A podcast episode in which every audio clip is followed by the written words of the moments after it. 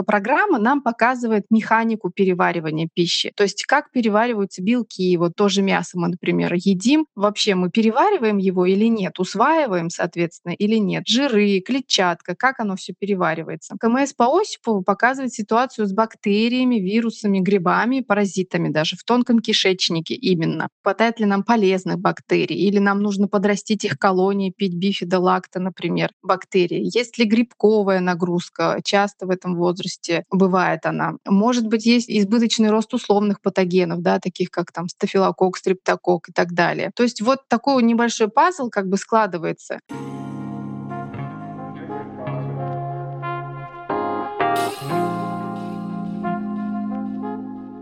Добро пожаловать на подкаст «Начало». С вами его ведущая Юлия в поисках женского здоровья и душевного равновесия.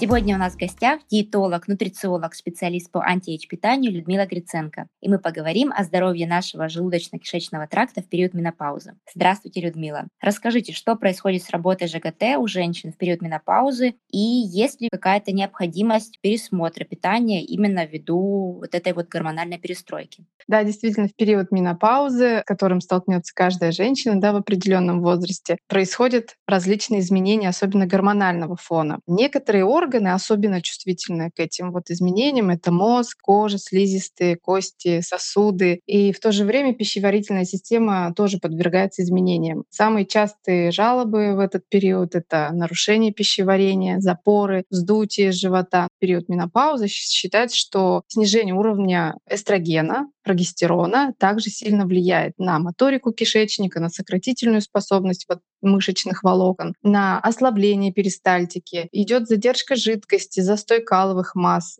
Естественно, это следствие интоксикации организма. Серотонин, гормон счастья, да, он называется, на 95% он вырабатывается в кишечнике. Он тоже во многом определяет процесс пищеварения. И именно вот серотонин оказывает выраженное влияние на моторику, на пассаж, на продвижение содержимого желудочно-кишечного тракта. И, естественно, если он снижается, у нас возникают проблемы в сторону запоров уже. Кто-то считает, что не ходить в туалет, допустим, 3-4 дня — это норма. все таки запор — это когда когда нет ежедневного стула. То есть норма — это ежедневный стул. Идеально, если он происходит через час после пробуждения, да, еще до еды у кого-то может быть, или сразу после завтрака, но он должен быть ежедневный. То есть такой простой пример у нас у всех есть, наверное, у многих домашние питомцы. Мы с ними ходим гулять ежедневно каждый день собачка делает свои дела. А мы что? Мы как бы мы ничем от них не отличаемся в этом плане. Но есть и другая сторона, да, сторону учащения стула. То есть вот частый стул, чаще двух раз в день, это тоже подозрительно, нужно бы как бы поискать причину. Что еще может повлиять на расстройство? Да? Есть тоже масса статистических данных, исследований о том, что не все женщины спокойно принимают мысль о менопаузе, да, испытывают какой-то стресс, находятся в таком состоянии повышенной тревожности. Да? Повышение уровня гормона стресса, кортизола, например, тоже может привести к замедлению прохождения пищи по пищеварительной системе. Тоже будет создавать дискомфортное ощущение тяжести в желудке. Такое ощущение будет, что вот поела, и еда там лежит кирпичом и никуда не двигается. Часто еще как нутрициолог, у меня очень много женщин на ведении такого элегантного возраста. Очень частое явление — это гипотереоз, когда замедляется работа щитовидной железы. Это тоже приводит к застою каловых масс, грубо говоря, к запорам. Прием некоторых лекарственных средств может вызывать запоры, то есть внимательно нужно посмотреть свою аптечку, проанализировать, да, что вы пьете. Многие пьют антидепрессанты какие-то, те же гормоны. Тоже частая история. К этому возрасту у многих бывает повышена глюкоза, и они пьют э, сахароснижающие добавки, например, метформин. Я специально посмотрела, там в инструкции ничего не сказано о том, что метформин может как-то вызывать запоры. Но тем не менее, вот на практике чуть ли не каждый третий говорит, говорит о том, что вот начала пить там по назначению эндокринолога метформин, и все, дело встало, как говорится, да. То есть, ну, проанализировать не только питание, но и все лекарственные препараты, возможно, которые принимаются, что может затруднять дефекацию. В таком возрасте часто бывают ослаблены мышцы тазового дна это тоже может затруднять опорожнение. Если стул твердый сухой и так сам по себе, то вот эти ослабленные мышцы тоже будут причиной запоров. Все кишечные неприятности, они начинаются за несколько лет до наступления самой менопаузы, потому что гормональный фон снижается постепенно. И тут нужно просто к себе быть повнимательнее. Людмила, вот вы сейчас подробно коснулись темы запоров и вот вздутия живота. Что можно с этим сделать? Как поддержать работу кишечника?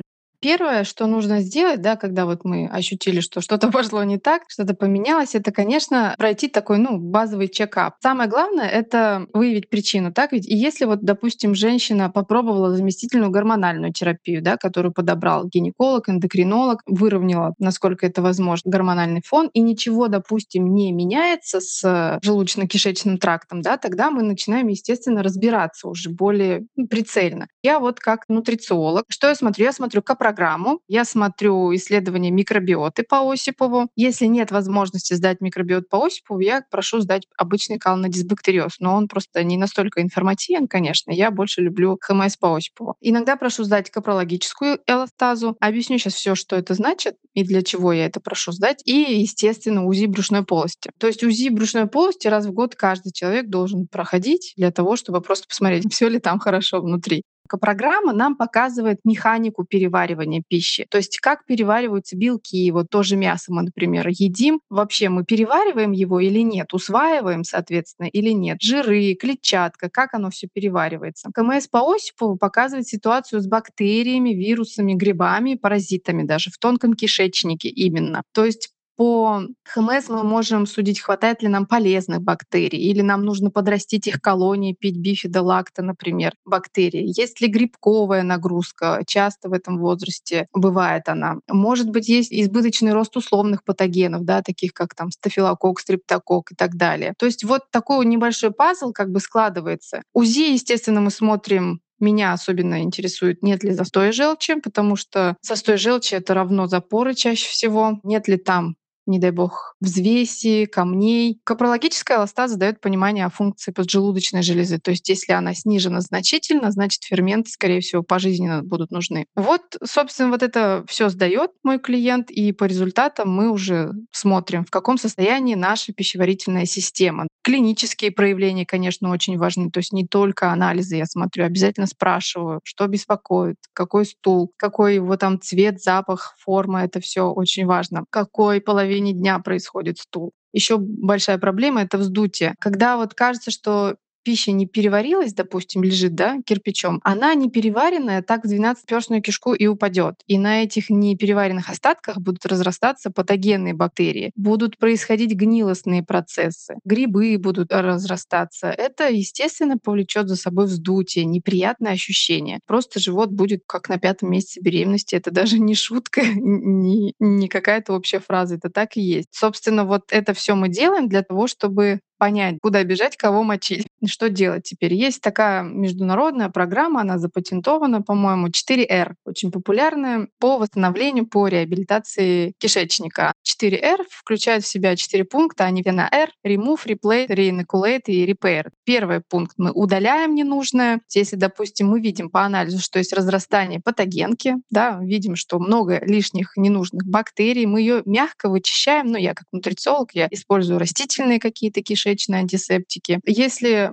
женщина обратилась к гастроэнтерологу, гастроэнтеролог может назначить уже что-то посильнее, типа антибиотиков, фунгициды, если ситуация того требует, конечно. Второй пункт — это вот замещение, replace. Здесь уже вот мы решаем, исходя из программы, нужны ли ферменты, нужны ли препараты для желчного, да, нужна ли соляная кислота дополнительно, которая у нас в желудке, которая поможет перевариваться белкам. Все эти дефициты мы увидим по элементарной программе программе. Она, по-моему, стоит 500 рублей. Те могут себе это позволить, но столько информации мы можем из нее вычленить. И третье — это заселение. Выделяем полезными бактериями и стараемся сделать так, чтобы они развивались и развивали свои колонии. Зачем нам нужны полезные бактерии? Бифида, лактобактерии, эобактерии, пропионовые кислые бактерии. Они контролируют рост условных патогенов. То есть если полезные бактерии в большинстве, они держат патогенку под контролем, не дают ей разрастаться. Соответственно, ну, простой пример. Курс антибиотика пропил. Антибиотик как работает? Он убивает все без разбора. Хорошее, плохое, он все выжигает просто. Освобождается место, и это место никогда не будет пустым. И на место полезных бактерий придут обязательно грибы. Почему после антибиотиков обостряется молочница? Это самое простое объяснение. Такое прям на пальцах. То есть э, если мы растим свои колонии полезных бактерий, они будут контролировать эту патогенку и не будут давать ей разрастаться. И четвертый пункт из этой программы 4R восстановления, да, это заживить. То есть заживить стенки кишечника, заживить слизистые для того, чтобы дальше уже не было никаких проблем. Ну и про питание, да, вы спросили отдельно разговор, конечно, да. То есть если мы видим, что есть вздутие, есть неприятные ощущения, какие-то боли, то мы, конечно же, рекомендуем попробовать держать диету. Чаще всего при вздутиях я рекомендую протокол питания FODMAP. Диета без продуктов, которые вызывают брожение. Это определенные углеводы, которые хорошо расщепляются в кишечнике, но плохо всасываются или вообще не всасываются, и поэтому вот они вызывают образование вот таких газов. Что туда относится? Да, лактоза, все знают, что это такое молочный сахар, да, фруктоза, сахар, который во фруктах, фруктаны, галактаны и сахарные спирты. Возможно, кроме лактозы и фруктозы, здесь я произнесла незнакомые слова, но я могу вот коротко сказать, что фруктаны, допустим, это топинамбур, это ядра ячменя, лук, чеснок, рожь, хлеб пшеничный белый, пшеничная мука, макароны. Галактаны, они обнаруживаются в бобах, в красной фасоли, в чечевице. И сахарные спирты, или по-другому полиолы, они содержатся в некоторых овощах, фруктах и в грибах даже. То есть могут быть в составе некоторых промышленных продуктов. Смотрите внимательно, читайте этикетки. То есть если там есть ксилит, сорбит, манитол, особенно это часто используется в диабетических продуктах. У нас в магазинах есть такие стойки диабетические, и многие считают, что это супер полезно, и там все на фруктозе. Нет, ничего подобного. Как бы я стараюсь обходить стороной, и своим клиентам тоже советую туда не заглядывать. Ксилит, сорбит, манитол — это плохо. Резинки жевательные их добавляют, да, в леденцы от кашля, в сиропы лекарственные. Ну, то есть, если человек зашел вот на эту диету, ему придется все таки внимательно изучать этикетки. Ну, в общем-то, большая работа. Но диету эту долго мы не держим.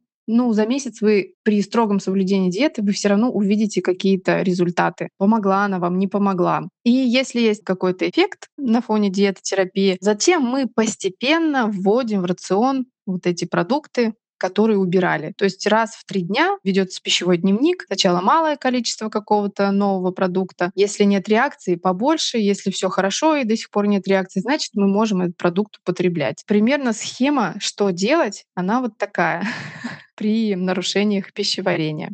Людмила, зная наших дорогих женщин, к сожалению, не только боятся и не ходят к врачам и специалистам, но в том числе даже противятся сдаче анализов, боясь найти что-то чего они могли бы действительно начать сегодня, и потом уже замечая результаты, возможно, будут готовы там к следующим шагам, сдавать анализы. Да, я знаю, что боятся многие сдавать анализы. Это, мне кажется, у нас еще Советского Союза такое есть. Но ведь там раньше было много профилактики. А у нас сейчас это не принято. Не, не занимаются у нас люди профилактикой. И образ жизни сильно поменялся все таки в сторону сидячего. Да? Мы много сидим на работе, много сидим дома, мало гуляем. Ну что делать? Вот что, что сказать? Надо сдавать анализы. То есть и у 30-летних много проблем. И я уж не говорю про тех, кто входит в возраст там 40-45.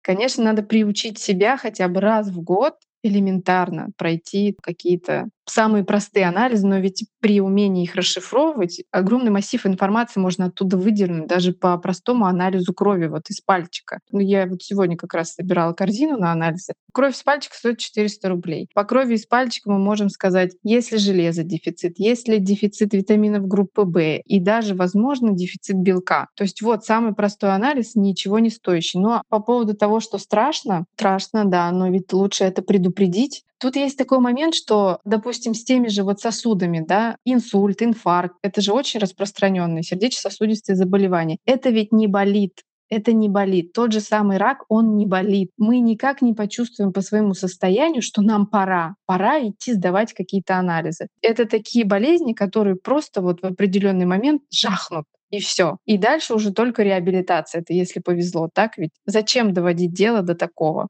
По поводу питания, да, то есть смотрите, если вот у женщины, допустим, нет никаких жалоб. Нет вздутий, нормально она ест, и шашлыки ест нормально, и тортики тоже иногда. Ну, значит, она просто старается придерживаться, так скажем, анти-эйдж-стратегии. Да? Анти-эйдж-стратегия — это когда мы максимально убираем простые углеводы. Это сахар, это мука, это ну, какие-то конфетки, полуфабрикаты, колбасы, бургеры. То есть это все мы убираем и придерживаемся более-менее такой средиземноморской диеты, да, когда там мясо, рыба просто утопает в огромном количестве зелени, и все это залито качественными растительными маслами. Плюс, конечно же, рыбка должна быть жирная, да, которая содержит омега-3, противовоспалительные. Белок должен быть животный, но за 40 уже нужно как бы его все таки минимизировать. Не исключать, но все таки поменьше. Норма клетчатки, конечно. То есть если нет вздутия, то мы обязательно должны соблюдать норму клетчатки. Это 25-30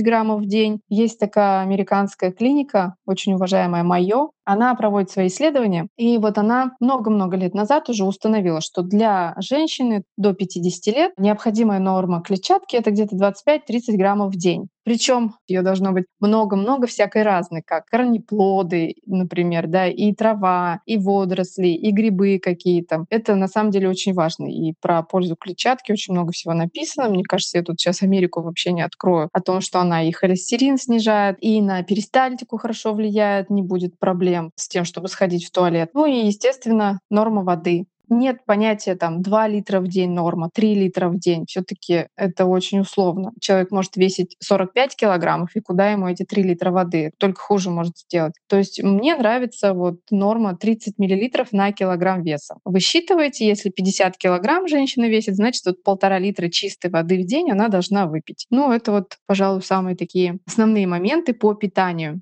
период менопаузы, да, мы должны все-таки употреблять продукты, которые содержат фитоэстрогены. Это соя, семена льна, чиа, грецкие орехи, овощи. Если нет вздутий, то это чеснок, спаржа, тыква, любая капуста. То есть любая капуста, особенно брокколи, да, содержит много сульфорафана. Это противовоспалительная добавка. Все, что темную кожуру имеет, оно все содержит ресвератрол. Это вот виноград, голубика, гранат, очень полезный антиоксидант. Любые кустовые ягоды, сейчас, кстати, сезон, это очень хорошие антиоксиданты. Кустовые ягоды намного предпочтительнее, чем любые фрукты. Ну и надо, конечно, все таки генетику питания тоже немножко соблюдать. Не зря есть такая поговорка, что если твоя бабушка не ела кокос, например, то, скорее всего, тебе этот кокос тоже и не нужен. Но это уже по переносимости. По анализам на переносимость пищевых продуктов нутрициологи часто видят, что, допустим, тот же банан, хоть он и содержит много калия и очень хорош, но многие его не переносят, потому что мы не с острова, не островитяне не мы, те, кто живет в России.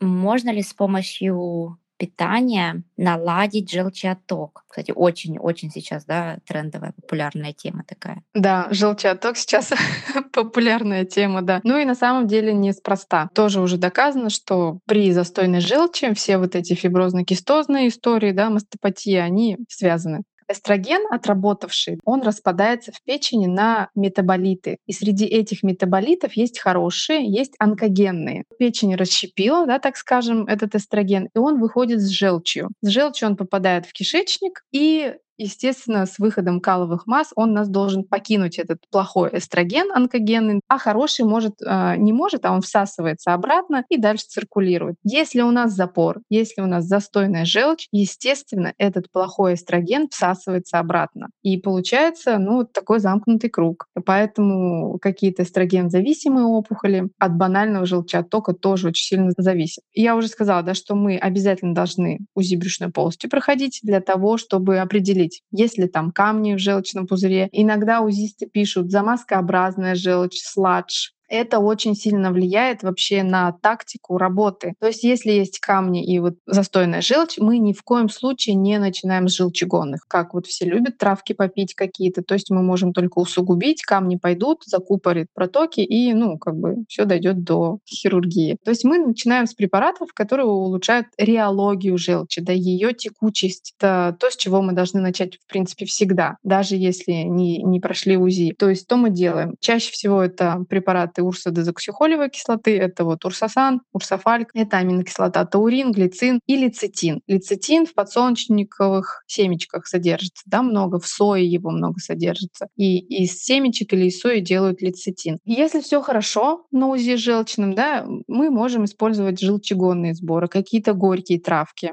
горечи, все любые горечи, они стимулируют желчеотток. Горечем что относится из того, что нам доступно? Это руккола, редька, чеснок, лук, петрушка, артишок, хафитол, да, аптечный препарат — это артишок, сельдерей. Любые горькие травки, они будут стимулировать желчеотток. Все желчегонные там добавки, травки, их применяют за 20 минут до основного приема пищи. То есть если горечи какие-то в капельках, допустим, на сайтах есть, они есть в пшикалках таких очень удобно, мы вообще по сути должны капнуть или пшикнуть на корень языка. Настолько, чтобы горько, чтобы аж прям вот передернуло. Ну, вот это очень мощные горечи будут. Еще что можно сделать вот в обычной жизни, да, кроме того, что травки вот эти добавить в еду, это цитратный магний, конечно, хорошо. Это минералки с высоким содержанием магния, например, донат в любом супермаркете, по-моему, продается. И можно заказать зайчетско горько но она очень горькая, неприятная, конечно. Но это уже вот, если честно говоря, помощнее удар, так скажем. А вот донат курсом 21 день попить хорошо, он расслабляет. И для желчи, конечно, опять-таки соблюдать питьевой режим из расчета 30 мл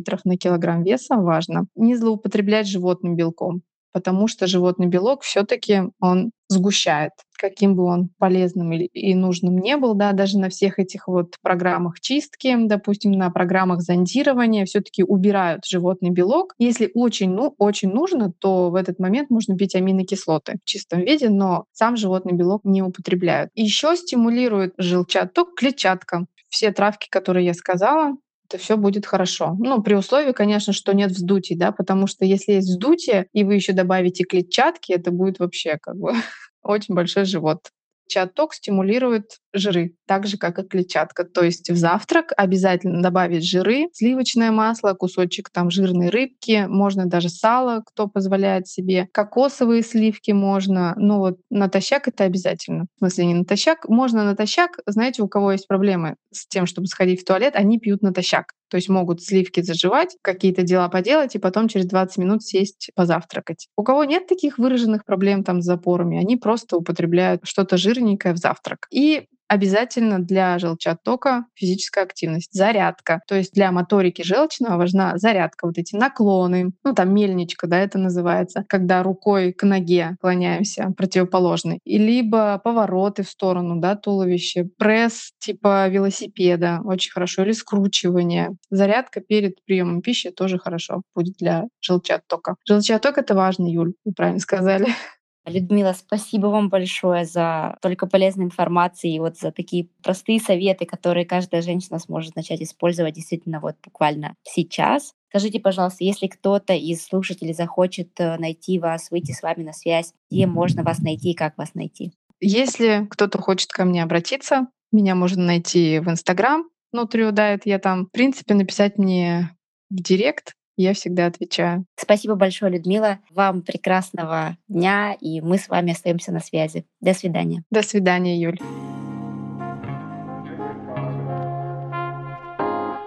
Я буду очень рада обратной связи, вашим вопросам и пожеланиям в разделе отзывов. Если вам понравился наш подкаст и у вас есть родственницы или подруги, кому он может быть полезен, пожалуйста, поделитесь. На подкасте «Начало» мы обсуждаем различные подходы, истории и мнения относительно поддержания физического и психоэмоционального здоровья. Мы не даем конкретных рекомендаций, мы не знаем конкретно вашей истории, поэтому перед тем, как внедрять услышанное в свою жизнь, изучите эту тему подробнее сами и при необходимости проконсультируйтесь со своим лечащим врачом. Будьте здоровы!